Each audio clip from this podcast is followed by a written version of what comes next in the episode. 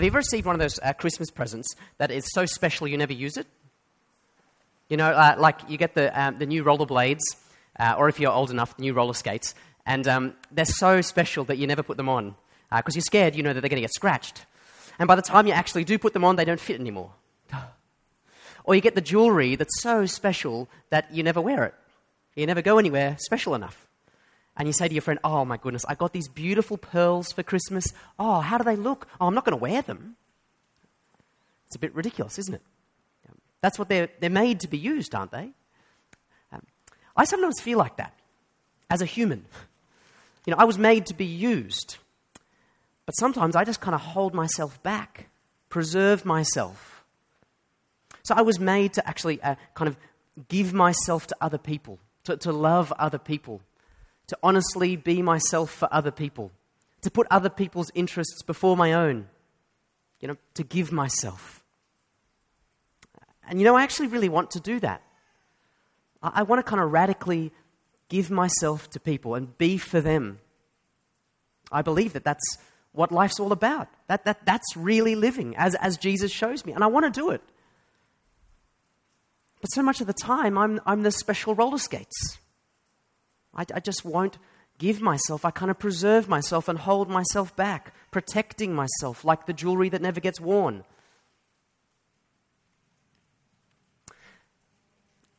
You know, before and after photos. You know, like the block or the diet, before, after. Tonight we're going to look at Judah and we're going to see very clearly his before and after photos. And the before photo is self preservation. And the after photo is self giving. And my hope is that as we spend some time together looking at this character, Judah, we might be able to make that move a bit more with him from self preservation to self giving.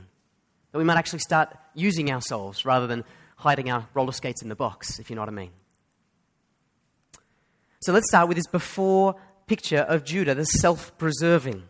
It's not a good picture we start with. Chapter 38 is that really in the Bible? That's a weird chapter, right? A bit crazy. It kind of suits the weather, I think.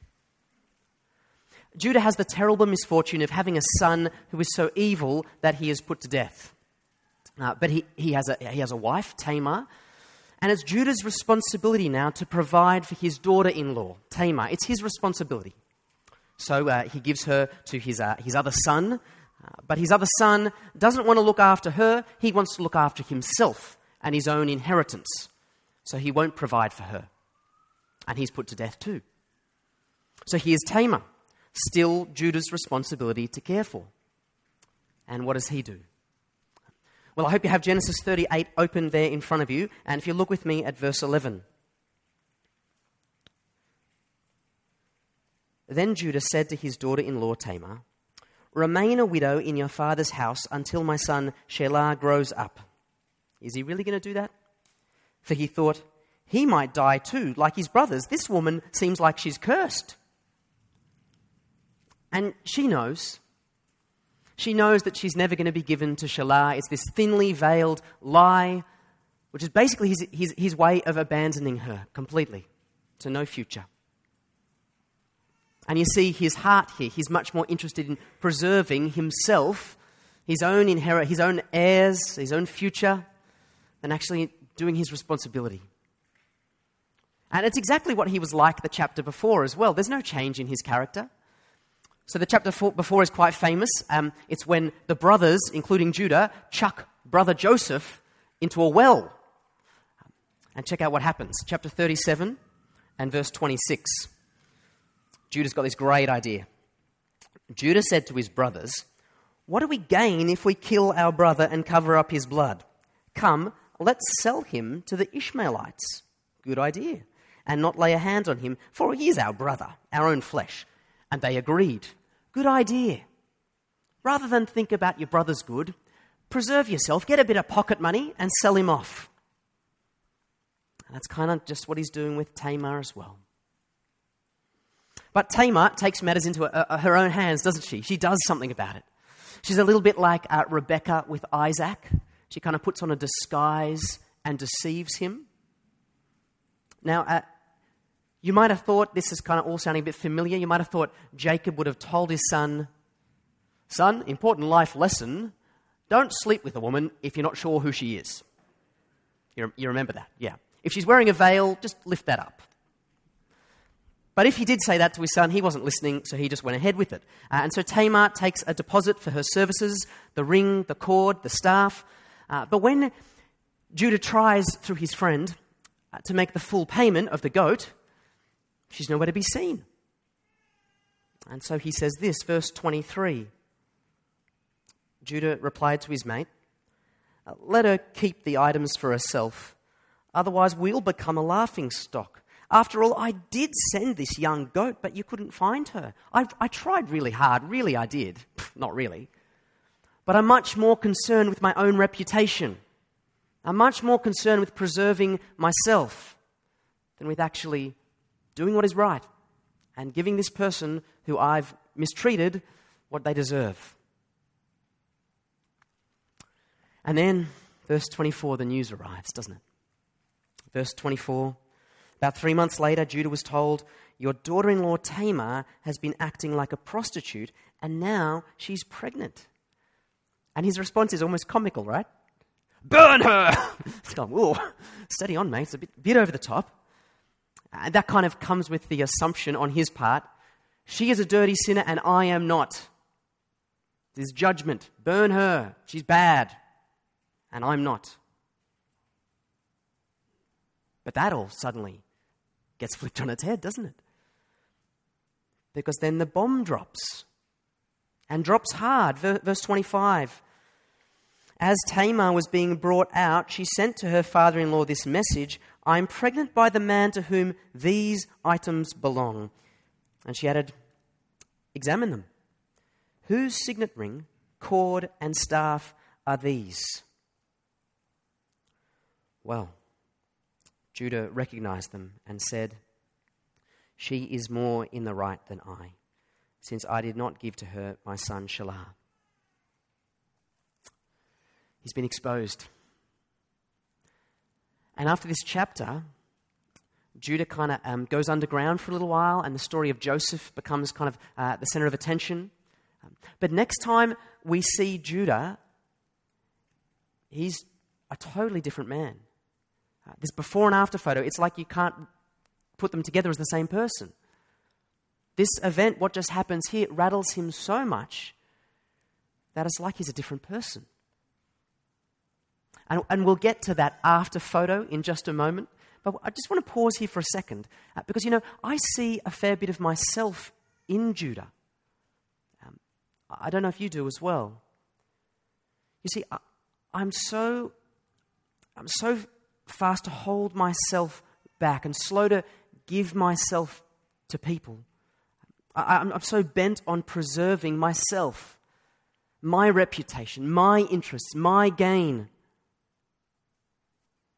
I mean, I hope none of us here are actually kind of abandoning our daughter in law and then sleeping with them.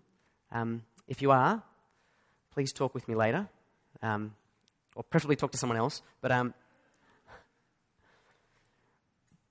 But at work, in your day to day, do you sometimes kind of angle things to make it look like someone else has done badly so that you've done better, so it looks like you've done better? Or perhaps you're a manager and sometimes you blame your team rather than taking the hit for them. Or maybe you're in a small group, one of our hive groups, and, and you're quite slow to kind of share yourself honestly because you're just scared of, uh, of being exposed. Or perhaps you even gossip about other people because that kind of will do, do good things for you. Or when it's four o'clock on a Sunday and it's raining, there's a bit of a thunderstorm, and you're thinking, is it in my best interest to go to church tonight? Or when there's an opportunity to speak about Jesus with someone. But if you do, you're going to feel a bit awkward. So you don't. Self preserving, self preserving, self preserving my needs, my reputation, rather than giving ourselves. I find there's more Judah in me than I like to admit. The great thing about these stories in Genesis is you meet so many characters who are so dodgy, like Judah, and yet by God's grace they change. That encourages me. I hope it encourages you. We can change by God's grace. And that's exactly what we're going to see uh, in this next section. We move from the before photo to the after photo. So let's carry on with the story. Um, we've got to, we're going to get up to speed a little bit uh, with Joseph. He's been the character who's been moving along in the storyline. Um, he's uh, gone down to Egypt as a slave, but God's been with him, and he's actually become the prime minister of Egypt. Um, there's a famine going on in the world. No one has any food except for Joseph, the prime minister of Egypt. And everyone's coming to him for food. So, so let's catch up with the story at chapter 42. Uh, we're going to be skipping on a little bit um, a, th- a, few, through, through a few of these chapters. So, chapter 42 and verse 1.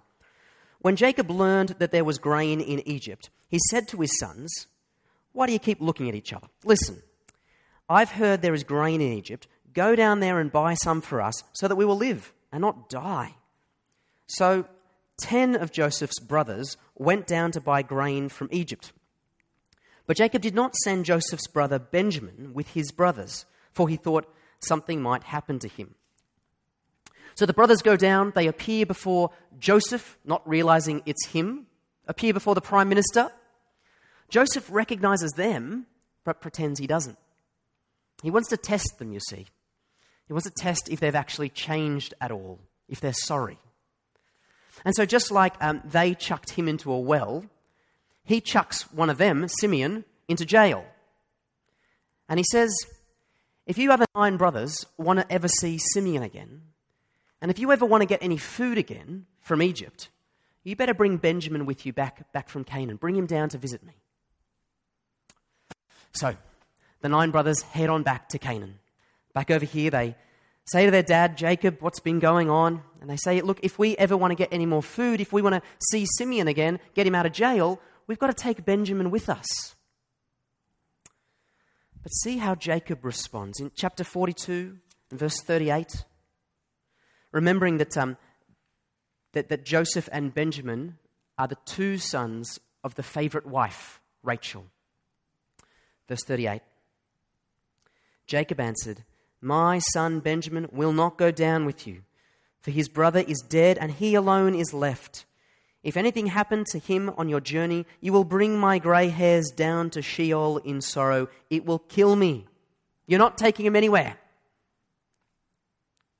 It's kind of a, not a great idea because the days go by and the weeks, the months go by, and more food goes out than comes in. Eventually, there's nothing left. They're, they're desperate. And Jacob finds himself in this kind of cleft stick, this kind of catch 22. He can't do anything. If he doesn't send his sons down to Egypt, they die of starvation. If he does send them, he thinks he's going to die of a broken heart. Death or death? What do you want? What's he going to do? He's kind of stuck. What's, who can, what's going to change this? Who can make a change here? And Judah puts his hand up and says, I can.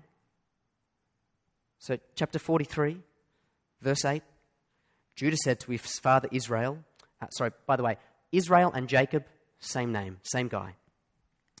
Judah said to his father Israel, Send the boy with me. Really? Is that such a good idea? Like, his, his relationships with his family haven't been great so far, have they? You know, abandoning his daughter in law and then sleeping with her, uh, chucking his brother in a well and then selling him to slave traders. You sure you want to trust him? Or has he changed? Maybe he's changed. Let's read on and see. Uh, verse 8 Send the boy with me. We will be on our way so that we may live and not die, neither we, nor you, nor our children. I will be responsible for him. You can hold me personally accountable. If I do not bring him back to you and set him before you, I will be guilty before you forever. If we'd not wasted time, we could have been, uh, come back twice by now. Then their father Israel said to them, If it must be so. And he goes on.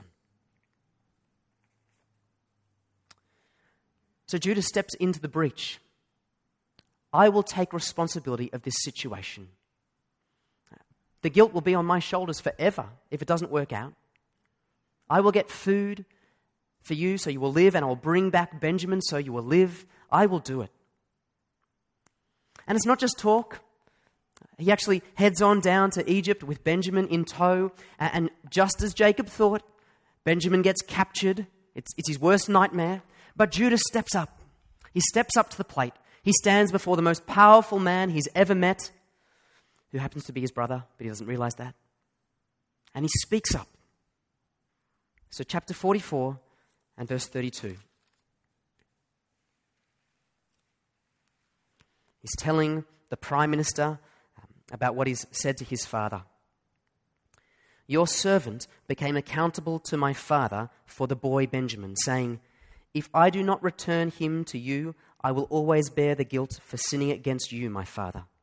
Okay, that's, that's all words. Great. What's the action? Now, please let your servant, let me remain here as my Lord's slave in place of the boy. Let him go back with his brothers. Something's changed, right? The before and after photo of Judah are nothing alike. So interested in self preservation that he would you know, wrong his own daughter in law and sell his own brother to slave traders. After putting his body completely on the line, chucking his life away to be a slave forever for the sake of his brother and his father and the future of Israel.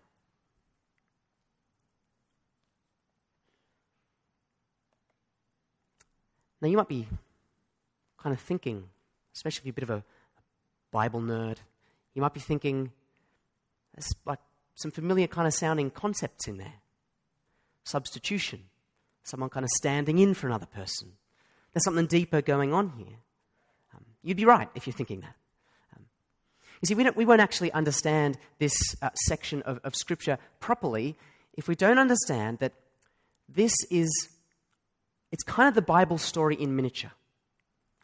So, right back at the beginning of this section of the story, it says, This is the story of Joseph. No, no, not Joseph. The story of Judah. Not the story of Judah, the story of Jacob. This is all about Jacob. Jacob, who is Israel. This is all the story of Israel. This is kind of like the story of Israel, the whole story of the Old Testament, whittled down to one little narrative. It's quite amazing. And if you know your Bibles, the Bible actually presents Israel as kind of being like a miniature version of the world. And so, in a sense, here we've got a miniature version of the whole, the story of our whole world. And let, us spell it out a little bit. Starting kind of narrow, this, this, total, this story just here. Jacob is looking at being destroyed, dying, because of the sins of his sons, because of what they've done with Joseph, chucking him into a well. Or a bit broader than that, Israel is, is looking at death because of the sins of Israel. They're, they're looking down the track of just being destroyed because of their sin, broadening it out a little bit. Our world is looking down their only future is kind of death for them because of our sin. That's kind of like the biggest story that's sitting behind this one. The problem is sin. And Jacob's sons actually get that. In case you think I'm drawing kind of a long bow, come with me to chapter 42 and verse 21. Um, the debacle has just kind of landed. They've, They've, it, everything's just gone wrong after they've arrived in Egypt the first time. And they say to each other, obviously, we are being punished for what we did to our brother. We saw Joseph in his deep distress when he pleaded with us, but we would not listen. That is why this trouble has come to us. It's because of our sin. It's obvious to us. The sin is the problem. What's the solution? Israel is in this hopeless state of dying of famine or dying because of a broken heart. There's the bigger picture is our world is in trouble. Why? Because of our sin. What we need is someone to step into the breach, right? Someone to take responsibility for this situation, for each of us, for you and me. And that's where Judah steps in and says, I will bear the guilt myself. I, I will give my life in place of Benjamin. The consequences of our sin will be upon my shoulders so that we might live, so that Jacob and Israel might have a future. I hope you're seeing that this is kind of the storyline of the Bible here, leading right on through to Jesus, the one who gave himself so that we might live.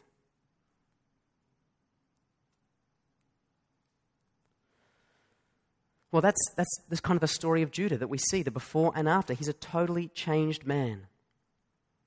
And it's um, with that kind of uh, that style of self giving leadership, um, he is actually enshrined as the leader of God's people. So, actually, as we move through to the end of this story, the end of Judah's story, um, Jacob, the father, blesses his, each of his sons and tells them what's going to happen, how things are going to be. Um, so, if you just look with me uh, at chapter 49, it's the second last chapter of the book. And we see that Judah, this, this self giving guy, is the one who is going to be the king. His sons will be. Judah, your brothers will praise you. Your hand will be on the necks of your enemies. Your father's sons will bow down to you. Judah is a young lion. My son, you return from the kill. He crouches, he lies down like a lion or a lioness. Who dares to rouse him? The scepter, this is kind of like the ruler's, the king's scepter, will not depart from Judah or the staff from, from between his feet until he whose right it is comes, and the obedience of the peoples belongs to him. So the kings of Israel are going to come from Judah King David, King Solomon. And what's their character going to be? They're going to be the ones who give themselves for the sake of, of the kingdom, for their people. Or at least they ought to be. And who is the one who is that par excellence? The one who is the fulfillment of verse 10 there? The scepter will not depart from Judah, or the staff from between his feet, until he whose right it is comes. The Lord Jesus is the one who put this kind of leadership, self giving leadership, he puts it up in lights, doesn't he? He is forever the servant king, the self giving king. No self preservation for Jesus. He just gives himself to people.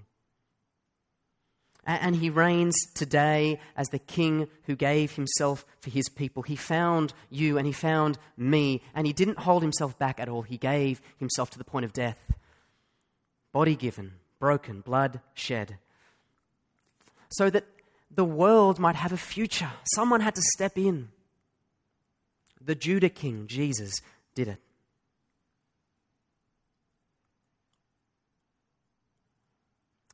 You know, I, I long to be able to be like that. To just be able to kind of forget myself and give myself for other people. You know, to just to really love people. To take risks rather than always kind of thinking about what will happen to me. I've got this sense that I would actually be more alive then. I'd be really living. And I've got great intentions to be that, but I just can't seem to do it. I'm making slow progress, but I can't seem to get there. Like I said, I'm, I'm encouraged by Judah. Because he started off pretty bad as well, didn't he? But he made progress by God's grace. I want to stop now and spend a bit of time asking how did he make progress? How might we make progress there as well? The answer is that Judah sees himself and God clearly. That's how he can change. See, this whole kind of self preserving thing, it comes from um, pride and fear. You know, we're so proud of our things, but ourselves, we think we're so important that we can't give ourselves for someone else because their needs are never as important as ours. But then we're also afraid, so we can't give ourselves because we're afraid of what might happen to us. Now, what God does for Judah is he just totally knocks out his pride and his fear, so he's able to give himself. Uh, let's look at those two quickly. Uh, he, first, his pride. Um, remember back in chapter 38 what was going on there? He, would heard about Tamar, that she'd been a, a prostitute, and he, and he wanted to do what to her? burn her like a witch. But then, verse 26, chapter 38 and verse 26. She brings out these signet ring, the cord and staff, and he recognized them and said, She is more in the right than I, since I did not give her to my son Shelah. His pride takes a savage knock. Just a moment ago, she was the evil one. All of a sudden, a mirror has suddenly been opened up, and he has seen he's not who he thought he was. It's like looking in the mirror and seeing you're not quite as handsome as you thought you were. The reality suddenly dawns on him. He's worse than her. And then in chapter 44 and verse 16, I think this is kind of like a summary of everything that's been going on, this whole broken, messed up scenario. Judah acknowledges this. Uh, he says to the Prime Minister Joseph, What can we say to my Lord? How can we plead? How can we justify ourselves? I can't justify myself anymore, he says. God has exposed your servant's iniquity. God used these tests that Joseph gave to his brothers to expose them, to hold up the mirror and say, Look who you are. Do you see? And Judah says, Yeah, I see. I'm broken. He can't go on justifying himself. He has no leg to stand on. There is no more pride left. Friends, I wonder if that's ever happened to you. You know, perhaps throughout your life you've been kind of got these sins you're ashamed of and you've kind of picked up the carpet and just kind of brushed them under there and kind of close it down and just hope that no one mentions it and you can kind of do your best to forget about it. Keep on thinking that I'm a pretty good person and oh, that, those people aren't good people, but I'm a pretty good person. Has God ever lifted up the carpet and gone, No, you're not? Face up to it. Be realistic about who you are. Have you been there? Like it says in Romans chapter 12, we need to think of ourselves sensibly, with sober judgment. Don't think of yourself more highly than you ought. May God do this in us, bless us with this gift, so that our pride might be taken away and replaced with reality, humility. But then there's the second half of this thing God takes away the pride, but then there's also the fear. Now let's think again about that chapter 38. He's got two sons. They're both evil. And what was the result? Put to death. And there's Tamar who's been evil. What does he want to do with her? Burn her. And then all of a sudden he finds out that actually he is worse than her. So what does he deserve? Burn him. what do we deserve? But what does Judah get? Mercy. God's kindness. Of course, we actually know why God was kind to him, how God could be kind to a sinner like Judah. Because we know that, that Jesus has come and given himself even for Judah. We know that Jesus is our great Judah, who has stepped in and taken our guilt and the guilt of all his people, even in, in centuries past, so that there is no punishment for us. Jesus has stepped in and taken that for us. And so the Apostle Paul says there's no condemnation for us, no fear, nothing to be ashamed of. And once Judah has seen, um, has seen this, as has had his pride knocked out and, and his fear kind of taken away and replaced with God's mercy, then he's free. Free to just give himself to his, for his brothers, for, for his family. And friends, it's exactly the same for us. Once we see ourselves as we are, our, our sin, and we're able to just be real about that. And once we see that we're not going to face any punishment for that because Jesus has taken it for us. Once the fear is gone and the pride is gone, we can, we can live and give ourselves in love and freedom for others. I wonder if you are, are discovering that more and more as you get to know Jesus, that you're able to give yourself for others. Uh, you know, brothers and sisters, if our church is going to continue on flourishing, we, we need to do this.